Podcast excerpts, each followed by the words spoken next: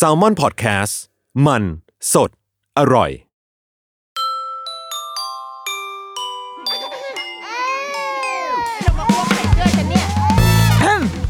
เดอะรุกี้มัมคุณแม่มือสมัครเลี้ยงกับนิดนก สวัสดีค่ะ เดอะรุกี้มัมคุณแม่มือสมัครเลี้ยงกับนิดนกค่ะ EP นี้พิเศษมาก ๆ เลย เพราะว่า มีเรื่องที่น่ายินดีเกิดขึ้น 2 เรื่องด้วยกัน เรื่องแรกก็คือดิฉันท้อง ทุยไม่ใช่ เรื่องแรกก็คือ EP นี้นะคะเดอะรุกี้มัมเข้าสู่เทปที่ 100 แล้วจ้า ปรบมือ ดูสภาพ สภาพรายการก็ลากมาจนถึง 100 เทปที่ 100 ได้นะคะ และที่สำคัญมาก ๆ กว่า การเป็นเทปที่ 100 นั่นก็คือ เรามีผู้สนับสนุนคนดีคนเดิมที่ดูแลรายการเรามาอยู่เสมอนั่นก็คือไมโล มาดูแล EP 100 ให้เราจ้าเอาพลุต้องมาแล้วปุงปุงปุงปุงปุงปุงอะรอบนี้ค่ะไมโลที่มาสนับสนุนรายการเราเนอะมาพร้อมกับผลิตภัณฑ์ตัวท็อปที่ถูกอกถูกใจคนชอบรสหวานน้อยกับไมโลสูตรน้ำตาลน้อยกว่าค่ะ เพราะว่ามี ปริมาณน้ำตาล 12 กรัม ที่ได้มาจากแลคโตสในนมธรรมชาติ มอลโตสในมอลสกัดจากข้าวบาเล่และมีน้ำตาลทรายแค่ 4 กรัมทำให้ได้รสชาติหวานน้อย แต่ยังคงความอร่อยกลมกล่อมและได้สารอาหารครบถ้วนตามแบบฉบับของไมโล ที่เราเคยกินกันเลยอ้าวนอกจากนี้ค่ะ ไมโลสูตรน้ำตาลน้อยกว่ายังมีแคลเซียมสูงถึง 40%ของปริมาณที่แนะนำต่อวัน และมีโปรตีน 5,000 มิลลิกรัม ไมโลสูตรนี้ก็เลยรับประกันได้ถึงประโยชน์เต็มกล่องเป็นทางเลือกเพื่อสุขภาพให้กับคุณแม่ๆนะคะ ที่มองหาเครื่องดื่มช็อกโกแลตมอลที่ช่วยเติมพลังงาน มีประโยชน์ แต่ว่าแคร์เรื่องน้ำตาล เราเลือกอันนี้ให้ลูกดื่มได้ หรือจะให้ตัวเองดื่มได้ ตัวนี้ได้เลยค่ะ ไมโลสูตรน้ำตาลน้อยกว่าค่ะ โอ้โห เป็นยังไง ทีนี้เนื่องจากว่าไมโลมาช่วยดูแลเทปนี้เทปที่หนึ่งร้อยให้กับเรา เราก็เลย คิดว่าเราสามารถต่อยอดจากจากประเด็นนี้ได้แหละ จากไอเดียเรื่องของการกินไมโล หรือว่าการกินเครื่องดื่มที่หรืออาหารใดๆก็ตาม ที่เราว่าคุณพ่อคุณแม่หลาย ๆ คนนะคะจะมีความไม่ต้องพ่อแม่คนอื่นอะคนคนนี้ด้วยแหละ เราเองด้วยบางทีเราจะมีความกังวล ว่า เอ๊ะมันมันหวานเกินไปหรือเปล่านะ มันมีประโยชน์กับร่างกายหรือเปล่านะ ของที่มีประโยชน์คือของที่เรารู้จักคุ้นเคยกันดี แต่พอมันเป็นอะไรที่อยู่นอกเหนือจากตารางที่เรามี เราจะเริ่มแบบเฮ้ยอันนี้ลูกกินได้ไหมนะเขาจะเสียนิสัยไหมนะเขาจะติดอันนู้นอันนี้ไหมนะดังนั้น วันนี้เราเลยอยากมาชวนคุยเรื่องนี้แหละค่ะว่าเอ่ออาหารการกิน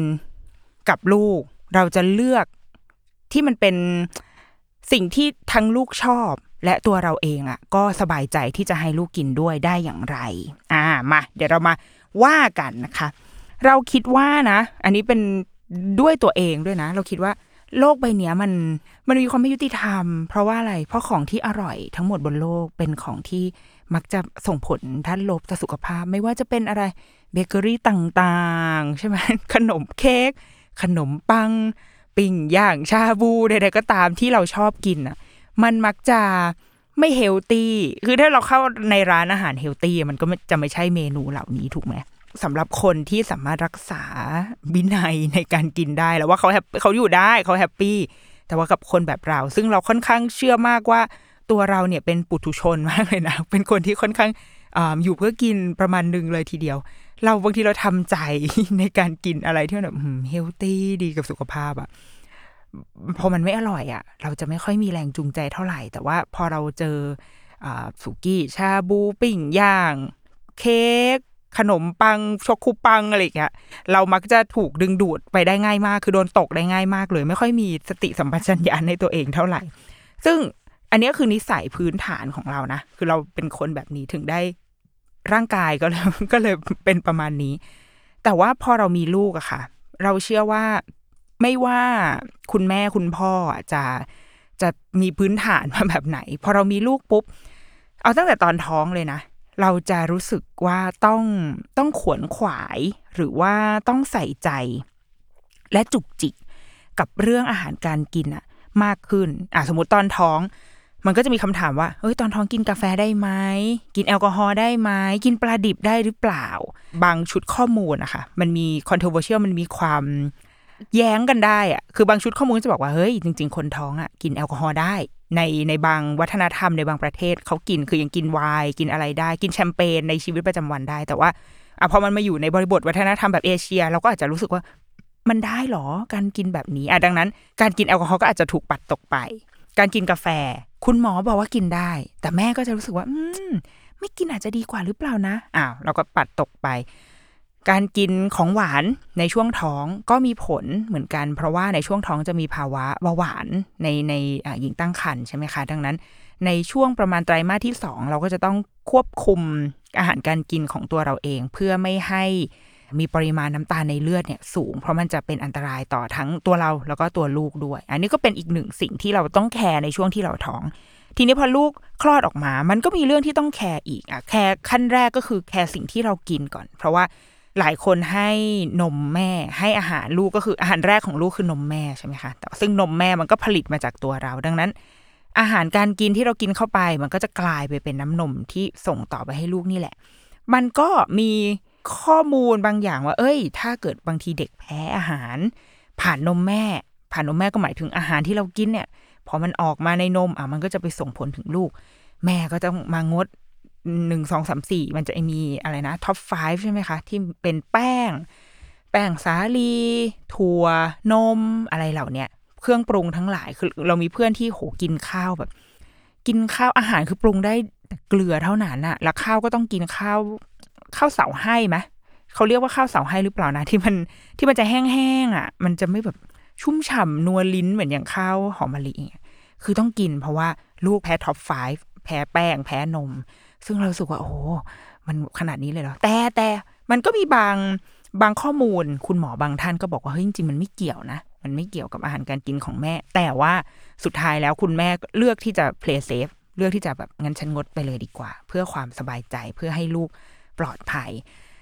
พอข้ามจาก stage ที่ลูกกินแค่นมแม่มา เข้าสู่ช่วงเวลาที่เขากินอาหารของเขาเอง เราก็ต้องเริ่มต้นถ้าเป็นวิธีการแบบเดิม ก็จะต้องทดสอบอาหารก่อนใช่ไหมช่วงประมาณสี่เดือนก็จะมีการทดสอบไล่ไปกินข้าวบดกินผักชนิดนี้กินเนื้อชนิดนี้ค่อยๆ ไล่ไปเรื่อยๆ ซึ่งก็มี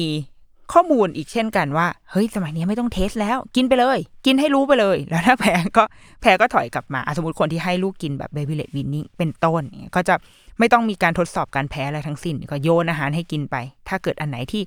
ที่กินแล้วเกิดอาการก็ก็ค่อยถอยออกมา ก็ค่อยมาดูว่า เออ มันเกิดจากอะไรนะอย่างเงี้ยมันมีวิธีการหลายรูปแบบ ทีนี้พอลูกกินอาหารมื้อแรก เราก็จะต้องเริ่มconcern ละว่า เอ๊ะเขาจะกินอะไรนะ มีข้อมูลมีมีชุดความรู้ที่บอกมาว่า เฮ้ยอาหารของเด็กเนี่ย รสชาติมันจะต้อง raw ที่สุด คือรสชาติดั้งเดิมอะ original จะไม่มีการปรุงใด ๆ ทั้งนั้น ถ้าสมมติอย่างลูกเรากิน baby-led weaning ใช่ไหมคะ ในช่วงแรก ๆ เขาจะกินพวกผักนึ่ง หมูหมูสับปั้นก้อน มีขนมปังอะไรแบบเนี้ย ไอเหล่าเนี้ยจะไม่ปรุงเลย ซึ่งถามเรานะ คือเรามือสั่นมาก คือแบบเป็นการทำอาหารที่แบบหืมต้องเอามือจิกตัวเองไว้อะเพราะว่าเราเป็นคนกินอาหารรสจัดใช้ได้อยู่ แต่พอทำให้ลูกแล้วมันแบบเฮ้ยไม่ใส่ได้หรอมันจะอร่อยไหมเนี่ย แต่ก็ เออก็เขาบอกอะเพราะว่าในเด็กเล็กเนี่ยเขา ไตเขายังทำงานได้ไม่ดีมาก ถ้าเกิดเขากินอาหารที่มันรสจัดมีปริมาณเกลือมากเกินไปอะมันก็จะเป็นอันตรายแล้วมันก็จะส่งผลต่ออวัยวะด้านในของเขาอันนี้เข้าใจได้ ซึ่งพอหลังจากนั้นมาค่ะ มันก็จะทำให้เราจดจำมาได้ตลอดว่าจริง ๆ แล้วอาหารของเด็กเนี่ย คือนอกจากที่เราไม่ปรุงเพื่อเพื่อไม่ให้ไตของเขาต้องทำงานหนักเกินไป ข้อที่สองก็คือเพื่อไม่ให้เขาติดรสชาติของอาหาร ไม่ให้ติดรสรสเปรี้ยวหวานเค็มมันทั้งหลายแหล่ พื่อให้เขาสามารถแบบกินได้อย่างหลากหลาย เพราะว่าอาหารบางชนิดมันก็ไม่ได้มีรสชาติในตัวมันเองอะคืออาจจะมีคือเป็นรสชาติของของวัตถุดิบชนิดนั้นเออถ้าเกิดถ้าเป็นภาษาแบบอ่าเชฟเขาเรียกอะไรนะ สัจจะใช่ไหมสัจจะวัสดุ สัจจะวัตถุดิบ ก็คือวัตถุดิบมันเป็นยังไงเราก็กินแบบนั้น ซึ่งจริงๆมันเป็นเรื่องที่ดีนะ เราคิดว่ามันเป็นเรื่องที่ดีแต่ว่าคือเราเราควรจะได้กินลิ้มรสอาหารที่มันเกิดจากตัวมันเองอะเออถ้าเกิดเป็นเป็นอาหารจริง ๆ อาหารไทย หลาย ๆ อย่างเป็นแบบนั้นนะคะ คือบางคนจะชอบบอกว่าอาหารไทยอะรสจัดคือเราไม่เราไม่ค่อยได้เอาวัตถุดิบแบบเพียวๆอะ ออกมา แต่เรารู้สึกว่าก็ไม่ใช่นะ อาหารหลาย ๆ อย่างอะสมมติอย่างเช่น เรามีแบบอาหารอย่างกุ้งแช่น้ำปลาทำไมทำไมถึงยกตัวอย่างกุ้งแช่น้ำปลาเพราะชอบกินเองเฮ้ยเรารู้สึกว่าการกินกุ้งแช่น้ำปลา มันไม่ใช่ว่า ราดน้ำจิ้มซีฟู้ดแบบไม่รู้อิโนอิเนะ แต่ว่ามันคือการผสมกัน มันมาเสริมทำให้รสชาติของกุ้งที่ดิบที่มันเป็นวัตถุดิบที่ดีอยู่แล้วอะมันสเปรชขึ้นมาแล้วมันอร่อยขึ้นทำไมทำไมถึงทำให้ตัวเองหิวขึ้นมา ใครที่ฟังอยู่ตอนเที่ยงคืนค่ะขอโทษด้วยนะคะ ที่ทำให้ทุกท่านหิวนี่แหละ คือเรารู้สึกว่าคนส่วนใหญ่จะเริ่มกลับไปสู่ การหารสชาติที่แท้จริงของวัตถุดิบต่าง ๆอะ มากขึ้น ลดการปรุงลดการแบบ แต่งเติมเสริมอะไรของมันมากขึ้น แล้วก็ไปขับเน้นรสชาติที่แท้จริงของวัตถุดิบ ให้มันอร่อยขึ้นมา โดยผ่านกระบวนการ process ต่าง ๆ เนี่ยเราเราคิดว่าตอนเนี้ยแนวทางของอาหารเราอะมันเป็นแบบนี้อะทีเนี้ยเราตัดภาพกลับมากับการอาหารการกินของลูกค่ะ ก็คือเราก็ไม่ได้ปรุงอะไรเพิ่มให้ลูกเลย จนจนในช่วงประมาณก่อนขวบ แต่ว่ามันก็ไม่ใช่ทุกวันหรอกนะ คือถ้าอะไรที่เราทำเองอะ มันเราเราควบคุมได้เนาะแต่ว่าถ้าวันไหนที่เขาจะต้องออกไปกินข้าวข้างนอก กินข้าวนอกบ้านอะโดยส่วนตัวเราอะค่ะ เราจะไม่ไปจุกจิกกับร้านมาก เพราะว่าคือกลัวร้านเหนื่อยด้วยก็ส่วนหนึ่งคือกลัวร้านลำคาญด้วยคือไม่อยากแบบไม่อยากให้เกิดความบาดบาดหมางอะขัดขัดข้องใจซึ่งกันและกันอะไรเงี้ย คือกลัวร้านลำคาญด้วยก็หนึ่งแล้ว แล้วสองก็คือกลัวเราเองหงุดหงิดด้วย ถ้าเขาทำมาไม่ได้อย่างที่เราอยากได้ เช่น คือสมมติว่าอาหารเราอะ มันก็จะเราจะมินิมัลส์มันให้น้อยที่สุดไอ้พวกความความต้องการของเราอะ เช่นอะไรที่เราที่เราตัดได้ก็จะตัดแบบว่าอ่าสมมุติจริง ๆข้าวผัดเนี่ย เราไม่ชอบผักทั้งหลายแหละที่มันอยู่ในข้าวผัดคือบางร้านจะใส่มะเขือเทศ ใส่หอมใหญ่คือใส่แบบโอ้โหจนไม่เหลือรสชาติข้าวแล้วอะแต่ว่าจริง ๆ กินได้นะไอ้พวกต้นหอมนิดๆหน่อยๆกินได้ แต่เราก็เลือกที่จะสั่งกับร้านไปเลยว่า ข้าวผัดกุ้งไม่ใส่ผัก เพราะว่าถ้าไปแบบข้าวผัดกุ้งไม่ใส่ผักอะไรเลย นอกจากต้นหอม คือขี้เกียจขี้เกียจจะไปแบบบรรยายโวหารให้กับร้าน เราก็เลยเลือกที่จะตัดรำคาญทั้งหมดด้วยการสั่งอะไรที่มันมันง่ายที่สุดกับกับทั้งตัวเราเองแล้วกับร้านด้วย ของลูกก็เช่นกันนะ เราค่อนข้าง พยายามจะทำให้มันง่าย ดังนั้นสมมติไปสั่งอาหารนะบะหมี่บะหมี่ก็เอาบะหมี่แห้งค่ะบะหมี่น้ำค่ะไม่ใส่ผักจบ หรือถ้าใส่ผักอะก็ใส่ผักจบ จะไม่ไปแบบไม่ผงชูรสไม่เติมมักระเทียมเจียวอะไรเงี้ยคือจริง ๆทำได้นะ มันก็เป็นสิทธิ์ของลูกค้าแหละที่จะทำใช่ไหมแต่ว่าโดยส่วนตัวเราอะไม่ทำเพราะว่ามันเหนื่อยมันเหนื่อยกับการต้องมานั่งจุกจิกจูจีก็คือ ก็ให้เขากินไป ทีนี้นั่นแหละ มันเลยจะเป็นประตูด่านแรกสู่การได้ลิ้มรสชาติความอร่อย คือก่อนหน้านี้ที่ลูกกินมา มันมันไม่ได้อร่อย แกต้องยอมรับตรงนี้ให้ได้ แต่ว่าไออาหารที่เรากินนอกบ้าน หรือแม้กระทั่งไปกินบ้านอากงอาม่าอะไปกินบ้านเพื่อนบ้านญาติหรือ หรือใดๆก็ตามอะยังไงสักวันหนึ่งอะค่ะ ลูกเราอะก็ต้องได้กินได้กินไออาหารที่มันมีรสชาติ ซึ่งพอวันหนึ่งที่เขาได้กินแล้วอะค่ะ เขาจะรู้แล้วว่า อ้าว แม่หลอกฉันมาตลอด จริง ๆ แล้วโลกนี้มันมีอาหารอร่อยนี่ค่ะเขาจะเขาจะรู้ขึ้นมาทันทีว่าอ๋อโอเค มันเป็นแบบนี้บะหมี่เกี๊ยวนอกบ้านเนี่ย รสชาติอย่างนี้นะแต่ว่าบะหมี่เกี๊ยวที่แม่ทำทำไมมันจืดจังวะ เราคิดว่าเด็กรู้นะเราคิดว่าเด็กเขารู้เว้ยว่า ว่าอะไรคือ คนเรามันต้องรู้ว่าคนเรามีลิ้นอะ ก็ต้องรู้เพราะว่าว่ารสชาติอะไรมันเป็นยังไง อันเนี้ยค่ะ คือด่านแรกที่เข้ามาทดสอบสิ่งที่เราอะ สร้างเอาไว้เว้ยว่าเขาจะยืนยืนหยัดต่อการกินอาหารในแบบที่แม่ชอบอะ ได้หรือไม่ เพราะว่าเราเรารู้สึกว่าเราไม่สามารถที่จะปิดกั้นเขาได้ตลอดไป คือในวันที่เราเริ่ม ยอมแพ้กับการทำอาหารเองทุกมืออย่างเงี้ยแล้วก็เริ่มเปิดโอกาสให้อาหารอื่น ๆ ได้เข้ามาให้เขากินบ้างอะค่ะ มันเป็นจุดวัดใจประมาณหนึ่งของพ่อแม่เหมือนกันนะ ว่าถ้าเราแคร์มากเรื่องรสชาติของอาหารอย่างเงี้ยเราก็จะไม่ค่อยเป็นสุขเท่าไหร่ เราจะรู้สึกแบบอืมวันนี้ลูกกินอันนี้ไปแล้ว โดยส่วนตัวเราอะในช่วงที่เรายังแคร์อยู่ ตอนนี้ไม่ค่อยแคร์ละในช่วงที่เรายังแคร์อยู่อะค่ะ เราจะใช้วิธีการว่า สมมติในหนึ่งวันมีอาหารสามมื้อ หนึ่งมื้อที่ถ้าสมมติเราสั่งอาหารข้างนอกมาแล้วอะมื้ออื่นก็จะเป็นอาหารที่แม่ทำคือถือว่าไปเปิดโลกกิจกรรม สักหนึ่งมื้อละกันอะไปรับเกลือรับอะไรมาให้ไตได้แบบบริหารหน่อย ได้กินของอร่อยบ้าง แล้วที่เหลือเดี๋ยวแม่จัดการเอง ที่เหลือก็เป็นอาหารที่เราที่เราไว้ใจได้ แต่ว่าพอมาวันหนึ่งที่ลูกโตขึ้นเรื่อยๆโตขึ้นเรื่อยๆอย่างเช่นตอนเนี้ย ลูกเราอายุสี่ขวบอาหารการกินที่เราที่เราเคย กังวลนักหนา มันก็ค่อยๆ มันเหมือนเปลือกหรือว่าเกราะที่เราสร้างไว้อะค่ะ มันค่อยๆ ถูกกระเทาะออกไปเรื่อยๆเรื่อยๆเรื่อยๆจนมันจนบางลงทุกทีทุกทีแล้วเข้าไปอ่านอกบ้านเขาก็ได้กินอาหารตามปกติเหมือนที่เรากิน แล้วบางทีก็อาจจะเยอะกว่ากินที่บ้านด้วยซ้ำในช่วงเวลาที่เรายังออกไปกินข้าวนอกบ้านได้เนาะเขาก็กินอาหารนอกบ้านกินกินขนม เริ่มแบบได้รับการ แนะนำให้รู้จักกับขนมมากขึ้น แต่ว่าอย่างลูกเราเขาจะชอบกินขนมไทย ซึ่งขนมไทยนี่คือสุดยอด เทพีแห่งความหวานเป็นเป็นขนมที่แบบ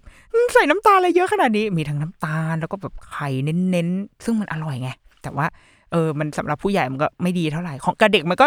ถ้าอาจจะถ้าให้นักโภชนาการหรือคุณหมอมาก็คงบอกว่าไม่ดี แต่ว่าเราเราก็รู้สึกว่ามันก็มีสารอาหารนะ ใช่ไหมกินทองหยอดอะ มันมีไข่แดงนะเว้ย ไข่แดงก็คือแหล่งโปรตีนค่ะคุณหมอ แล้วก็มีน้ำตรงน้ำตาลด้วย เออเนี่ยเขาจะกินขนม ขนมหวานไทย ขนมเบเกอรี่ กินขนมปัง เออลูกเราไม่ค่อยชอบกินเค้ก แต่ว่านางกินขนมปังเก่งมาก แล้วก็พวกน้ำแข็งใสอะไรเงี้ยเขาก็จะกินอาหารและขนมประมาณนี้ เกราะที่เราสร้างไว้อะมันก็เลยหลุดหลุดลอกออกมาเรื่อยๆเดี๋ยวในครึ่งหลังเราจะมาคุยกันว่า ไอช่วงที่เราปลดปล่อยตัวเองเหมือนแบบกระชากเสื้อนึกภาพเป็นดิฉันใส่เสื้อแล้วก็กระชากแหวกหน้าอกออกมาแล้วก็แบบฉันเป็นอิสระแล้วอย่างเงี้ยเราผ่านช่วงนั้นมาได้ยังไงนะเดี๋ยวครึ่งหลังมาคุยกันค่ะ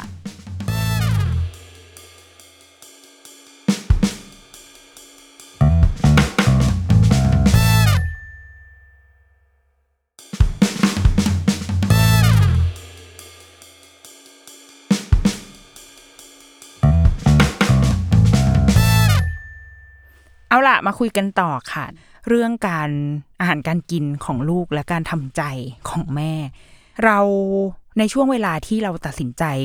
ได้ลำบากมาก ตัดสินใจในที่นี้คือ ถ้าเรามองไปที่ตำรานะ หรือว่านึกหน้าคุณหมอเด็ก คุณหมอเด็กทั้งหลายที่เคยผ่านพ้นมาในชีวิต หรือว่าอ่านตำราเกี่ยวกับการเติบโตของเด็กเนี่ย เราทุกคนรู้อยู่แล้วค่ะ ไม่ต้องเป็นของเด็กหรอกของพวกเราเองอะ ว่าสิ่งที่เรากินมันควรจะเป็นยังไงอาหารอะไรที่มีประโยชน์ต่อสุขภาพ อาหารอะไรที่เป็นมิตรต่อไตอะไรเงี้ย เราเรารู้กันอยู่แล้ว แต่ว่าเราไม่สามารถกอดตำราได้ เราเรารู้สึกแบบนั้นนะเรารู้สึกว่าเราไม่สามารถกอดตำราหรือว่า โหนเอาไว้อะคือโหนยึดจับยึดเอาไว้ว่าเฮ้ยฉันต้องเดินตามนี้เท่านั้น เราคิดว่าในหน้างานมันต้องปรับได้ เราต้องเข้าใจสภาพความเป็นจริงสภาพ เราต้องเข้าใจสภาพความเป็นจริงของของบ้านเรา เงื่อนไขข้อจำกัดที่เรามีก่อนว่า ว่าเราถืออะไรอยู่เรามีอะไรอยู่ และเราสามารถที่จะคลายไอ้ตำรา คลายข้อมูลที่เรามีอยู่อะค่ะ และนำดึงมันเอามาเข้ากับสภาพบ้านเราอะได้แค่ไหน ตรงนั้นมันน่าจะทำให้เรามีความสุขมากขึ้นเอาอย่างเช่นนะ อย่างเช่น เรื่องการกินนม ตอนเขาเล็กๆอะค่ะ ลูกเราก็จะกินนมแม่ถูกไหมคะเขาเด็กๆ ส่วนใหญ่เนาะก็จะกินนมแม่กันมา ซึ่งนมแม่ มันก็เคยได้ชิมแล้ว มันก็จะมี มันอ่าถ้าถ้าถ้าในถ้าสมมติพูดแบบง่ายๆ คือมันก็เป็นรสจืดแหละแต่จริงๆมันไม่ใช่รสจืด มันก็จะมีรสแบบ อืมเหล็กๆอะ มันเงยขาวๆนิดนึงเนาะแต่ว่าเอาแค่เด็ก ๆเขาก็กินได้ ทีนี้พอวันหนึ่งที่เขาเริ่มกินอย่างลูกเราเขาจะเริ่มเลิกกินนมแม่ประมาณสองขวบ สองขวบครึ่งที่เขาเริ่มกิน เริ่มไม่กินเออใช้คำนี้ดีกว่าว่าเริ่มไม่กิน คือก่อนหน้านี้เขาจะกินนมแม่แล้วจะมีกินนมธรรมดาค่ะ นมจืดอะคู่กันไป จนพอถึงวัยประมาณนี้ใกล้ๆสามขวบ เขาเริ่มไม่เอานมแม่แล้ว เพราะเราคิดว่าเขารู้แล้วอะว่าอ๋อนมแม่มันลดแบบนี้มันปลาแลมปลาแลมนะแต่ว่าไอ้นมนมจืดเนี่ย มันเออรสชาติมันมันเข้าปากมากกว่า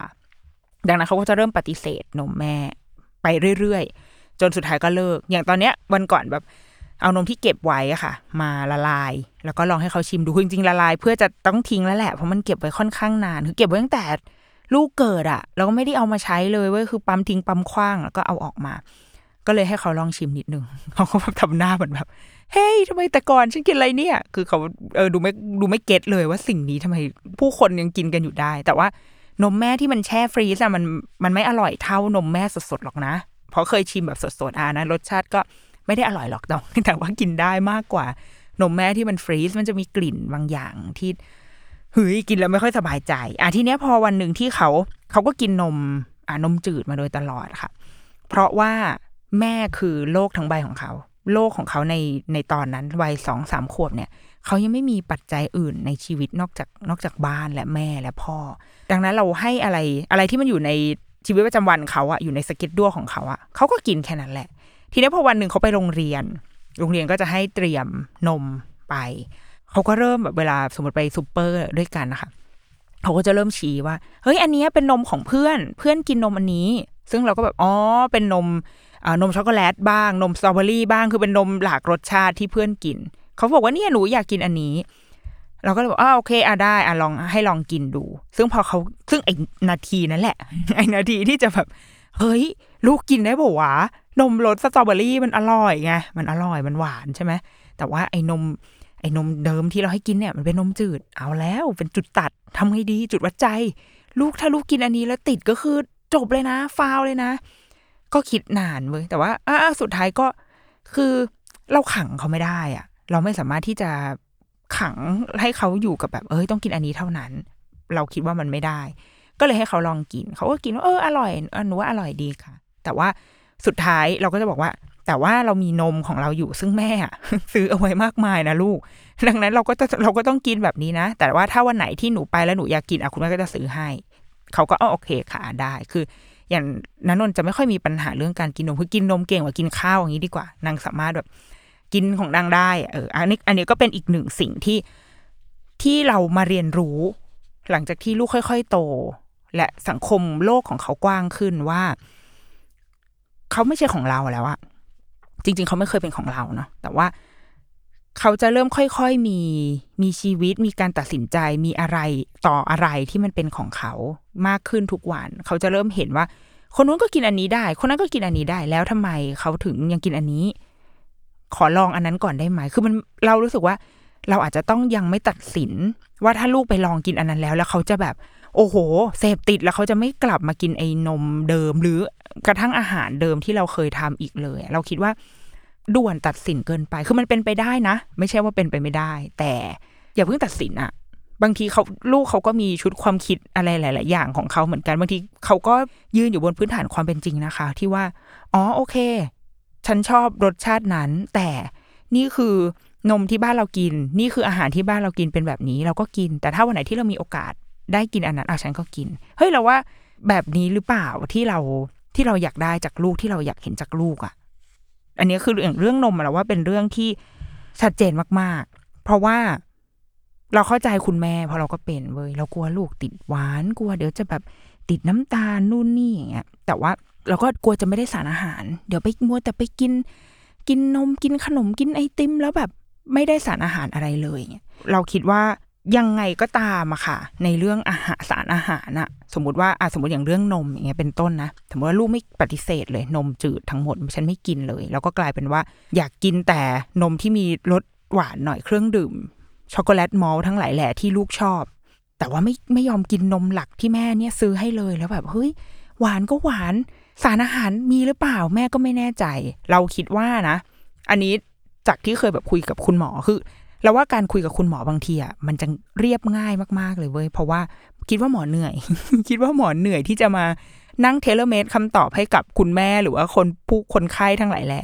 คือหมอจะบอกว่าสุดท้ายแล้วสารอาหารมันมาจากอาหารมื้อหลักของเรา เรากินอะไร คือเราในในแต่ละหนึ่งวันอะ เรากินอะไร เรากิน ถ้าคนไทยก็คือกินข้าวถูกไหมคำศัพท์ของคนไทยก็คือเรากินข้าว ข้าวในที่นี้ก็อาจจะเป็นทั้งข้าวจริง ๆ หรือว่าเป็นอาหารจานเดียวผัดไทย ผัดซีอิ๊วสลัด หรืออะสมมติถ้าเป็นคนต่างชาติหน่อยอะกินสปาเกตตี้กินทงคัตสึอะไรเงี้ยเหล่านี้คืออาหารที่เรากิน เราถ้าเรากินอันนี้เข้าไปนี่นี่คือสารอาหารที่เราจะได้ และแต่ว่านอกเหนือไปจากนั้น นมเอยของหวานขนมหรือแม้กระทั่งวิตามินทั้งหลายแหล่ที่เราโหมให้กินอะ ยังไงเราว่ามันก็เหมือนเป็นเป็น optional มากกว่า แต่ว่าสิ่งหลักที่เราจะต้องแบบยึดเอาไว้ก็คือเราต้องยังต้องรักษามื้ออาหารเอาไว้ให้ได้ ซึ่งเราเคย เราเชื่อว่าเด็กทุกคนอะเคยมี state ที่แบบ เราคิดว่าเขาทดสอบแม่เว้ยว่าไม่กินเตรียมอาหารมาให้ฉันใช่ไหมฉันไม่กินหรอก แล้วก็แล้วก็ประท้วงนู่นนี่อะไม่ยอมกิน จะกินแต่นม บางคนก็จะกินแต่ขนม จะกินแต่ไอติม จะกินแต่นมที่มีรสชาติทั้งหลายแหละคือ อะไรก็ได้ที่ไม่ใช่อาหาร เราก็จะบอกเขาว่า โอเค ไม่กินก็คือไม่กินลูก ไม่กินมื้อนี้แม่ไม่มีอะไรให้กินแล้วนะคือหลังจากนี้สมมติเป็นมันจะเกิดขึ้นในมื้อเที่ยงสมมตินะคะ หลังจากนี้แม่ไม่มีอะไรให้กินแล้วนมแม่ก็ไม่มีนะ ก็คือเจอกันอีกทีตอนเย็นเลยนะลูก แล้วเขาก็มันก็จะมีประมาณสักบ่ายสามสามโมงสี่โมงก็จะเริ่มมาแบบวอแวร์แล้วเว้ยเริ่มมาเซาซี โอ้รู้สึกหิวจังเลยค่ะเราก็บอกว่าโอเคหิวใช่ไหมเดี๋ยวรอแป๊บนึงนะ เดี๋ยววันนี้เรากินข้าวเย็นเร็วขึ้นละกันเป็นห้าโมงปกติจะกินข้าวเย็นหกโมงเขาจะบอกเขาว่าอะเดี๋ยวประมาณสักห้าโมงห้าโมงครึ่งคุณแม่ให้กินข้าวเย็นละกัน แต่ตอนนี้ยังไม่มีลูกเดี๋ยวแม่ต้องมาทำกับข้าวก่อน แล้วก็อีกนอเขาเดินหนีมาเลย คือไปทำกับข้าวให้เขาเห็น แล้ววันแบบนั้นนะคะ เขาจะกินเยอะมาก เขาจะกินอาหารที่ที่เขามีอะแล้วเดี๋ยวแล้วพอเขากินอาหารเสร็จเราก็จะบอกว่าอ่าโอเค กินอาหารเสร็จแล้วคุณแม่ให้กินของหวานให้กินผลไม้ได้ คือเราจะไม่ไม่ได้ให้รองท้องด้วยใด ๆ ทั้งสิ้นเลย กินได้เต็มที่ก็คือแค่น้ำเพื่อให้เขารู้ว่า ถ้าเมื่อไหร่ก็ตามที่เขาหิว ร่างกายต้องการพลังงาน แกต้องกินข้าวเว้ยแกต้องกินอาหาร ส่วนไอ้พวกอย่างอื่นที่เหลือมันเป็น option เป็นเป็น optional ทั้งหมด ซึ่ง option ต่างๆ มันก็จะให้สารอาหารที่มันแบบ add-on ขึ้นมา สมมติเรากินนมหรืออย่างสมมติกินไมโล เครื่องดื่มช็อกโกแลตมอลของเราเนี่ย ที่เมื่อกี้ช่วงต้นรายการบอกว่า เฮ้ยมันให้แคลเซียม 40%ต่อที่ร่างกายต้องการต่อวัน แล้วคุณแม่ก็จะแบบอ้าวอย่างนี้เราก็กินไมโลสองกล่อง ก็80ถ้าเรากินสามกล่องก็คือได้แคลเซียมเต็ม แล้วไม่ใจคอจะไม่กินข้าวเลยเหรอคะใจคอ ใจคอคุณแม่จะไม่กินปลาตัวเล็กตัวน้อย หรืออะไรหมูหมูไก่กุ้งบ้างเลยเหรอนึกออกไหมคือ คือไมโลอะ มันก็สร้างมาให้ว่าเฮ้ยฉันมี ยืนพื้นไว้ให้แล้วนะสี่สิบเปอร์เซ็นแต่ที่เหลือก็ต้องไปหามาเองไง ที่เหลือก็ต้องไปขวนขวายหามาเอง เพื่อเติมเต็มให้มันครบหนึ่งร้อยเปอร์เซ็นอย่างเงี้ยเป็นต้น เราคิดว่ามันไม่มีอาหารใดที่วิเศษไปเสียทั้งหมด และก็ไม่ได้มีอาหารอะไรที่มันที่มันแย่ไปเสียทั้งหมด อืมเราคิดว่าเราเราเราเลือกเลือกอะไรที่มันอยู่ตรงกลางอะ่ะ ให้กับทุกๆคนได้ เราอยากให้ไอ้สมมติว่า ย้อนกลับมาที่ไมโล เพราะว่าไมโลเป็นผู้สนับสนุนที่ดีของเราอย่างไมโลสูตรน้ำตาลน้อยกว่าเนี่ยค่ะ มันก็ถูกพัฒนามาแล้ว จากเพนพอยต์ของคุณแม่นี่แหละ ว่าเฮ้ยเวลาคือพอเป็นไมโลปุ๊บอะลูกกินกินแบบ กินเก่ง กินเก่งขึ้นมาเลย หรือบางวันสมมติเราเมื่ออย่างเมื่อวันก่อนเว้ยเขาไปฉีดวัคซีน แล้วก็เตรียมแบบไมโลใส่ในกระเป๋าไว้ เออคือไมโลมีฤทธิ์ในการ เยียวยาจิตใจลูกว่ะนางฉีดวัคซีนแล้วนางก็แบบ เหมือนระทมอะนางก็ร้องไห้ระทมพอนางเปิดกระเป๋ามาเจอไมโลก็คือนั่งกินจบ เหมือนได้รับรางวัลชีวิต ว่า โอ้ วันนี้แม่ปลอบประโลมฉันด้วยไมโลอย่างเงี้ยคือพอมันเป็นเครื่องดื่มแบบเนี้ยค่ะเขากินได้ง่ายมาก แต่ว่าคุณแม่ก็จะติดแล้วว่าอืมมันหวานอะเรากินเองเรายังบางทีเรายังรู้สึกว่าหวาน พอยิ่งแก่ตัว เราจะรู้สึกหวานง่ายมาก อาหารเดิมที่เคยกินอะรสชาติเดิมอะแต่พอตอนเนี้ยอายุเยอะขึ้นอะ โอ้มันมันเหมือนลิ้นมันทำงานดีขึ้นหรือยังไงไม่รู้นะ เราจะรู้สึกว่าโอ้มันหวานจังเลย แล้วพอมันมาเกี่ยวเนื่องกับลูก เราก็จะเราก็จะกลัวว่า ลูกจะติดรสชาติหรือเปล่า มันจะหวานเกินไปไหมเขาก็เลยพัฒนาสูตรเนี้ยขึ้นมา ว่ามันเป็นสูตรน้ำตาลน้อยกว่า เพื่อให้ลดเอาปริมาณน้ำตาลที่ที่ทำให้คนกินอะรู้สึกไม่สบายใจเนี่ยเอาออกไป และที่เราว่ามันดีมากคือ มันยัง นอกจากมันเหลือน้อยแล้วอะเป็นน้ำตาลที่เกิดจากสัจจะวัสดุไปแล้ว 8 กรัม คือน้ำตาลมี 12 กรัมใช่ไหมเจ็ดกรัมอะคือมาจากแลคโตสจากนม ก็คือตัวรสชาติเพียวๆของนมเนี่ยแหละอะมีอยู่ 7 กรัม และอีกหนึ่งกรัมคือเป็นมอลโตสจากมอลสกัดจากข้าวบาเล่หนึ่งกรัม และอีกสี่ก็คือน้ำตาลจริง ๆ น้ำตาลที่มันใส่เข้าไป ก็คือหนึ่งในสามของน้ำตาลที่มีอยู่ในตัวเครื่องดื่มตัวไมโลเนี่ยค่ะ เป็นแค่หนึ่งในสามเท่านั้นที่เป็นน้ำตาลแบบน้ำตาลอะน้ำตาลที่เราตักใส่ลงไป แต่ที่เหลือมันคือน้ำตาลที่เกิดขึ้นจากธรรมชาติเฮ้ยเราคิดว่าเขาได้คิดมาแล้วคือทางผู้ผลิตอะและมีหลายอีกหลายสินค้ามาก ๆ ที่ตอนนี้เขาเขาเข้าใจแล้วว่า โอเคเทรนด์ของคนความต้องการของคนมันไปในทางนี้ ดังนั้นเขาก็ผลิตอะไรแบบนี้ขึ้นมา เพื่อเป็นทางเลือกให้กับคุณแม่ ที่ยังอยากรักษา balance อยู่ ว่าถ้าลูกไม่กินอะไรเลย นมธรรมดาก็ไม่กิน อ้าวงั้นมากินเครื่องดื่มช็อกโกแลตมอลต์อันนี้ก็ได้ เพราะมันมีสารอาหาร และแม้ว่ามันจะมีน้ำตาล แต่ว่าเป็นน้ำตาลนี่คือลูกชอบนะ คือรสชาติหวานๆที่เป็นน้ำตาลเนี่ยลูกชอบ แต่อย่างน้อยที่สุดคือมันเป็นน้ำตาลที่มันเป็นน้ำตาลธรรมชาติไปแล้วสองในสามและเหลือที่เป็นน้ำตาลจริง ๆ เลยอะอีกสี่กรัม ซึ่งคือหนึ่งในสามของปริมาณทั้งหมด เออเราว่ามันมันประนีประนอมอะมันมาทำให้เราอะ ไม่เครียดจนเกินไป เพราะสุดท้ายก็จะกลับมาที่ ที่จุดเดิมอะค่ะ ว่าเราขังลูกไม่ได้จริง ๆ คือยิ่งยิ่งเราโต ยิ่งลูกโตแล้วเราแบบต้องดีลกับความโลกกว้างของเขามากขึ้นอะเราจะยิ่งรู้ว่าเราควบคุมอะไรไม่ได้เลยเว้ยคือเขาไม่ใช่ เราไม่ใช่เจ้าของเขา เขาจะมีความคิดมีทางเลือกเป็นของตัวเองอะอยู่เรื่อยๆอะดังนั้นเราจะไม่สามารถที่จะคุมทุกอย่างได้หรอก หรือต่อให้เราทำได้นะ แต่มันจะไม่ใช่ตลอดไป มันจะ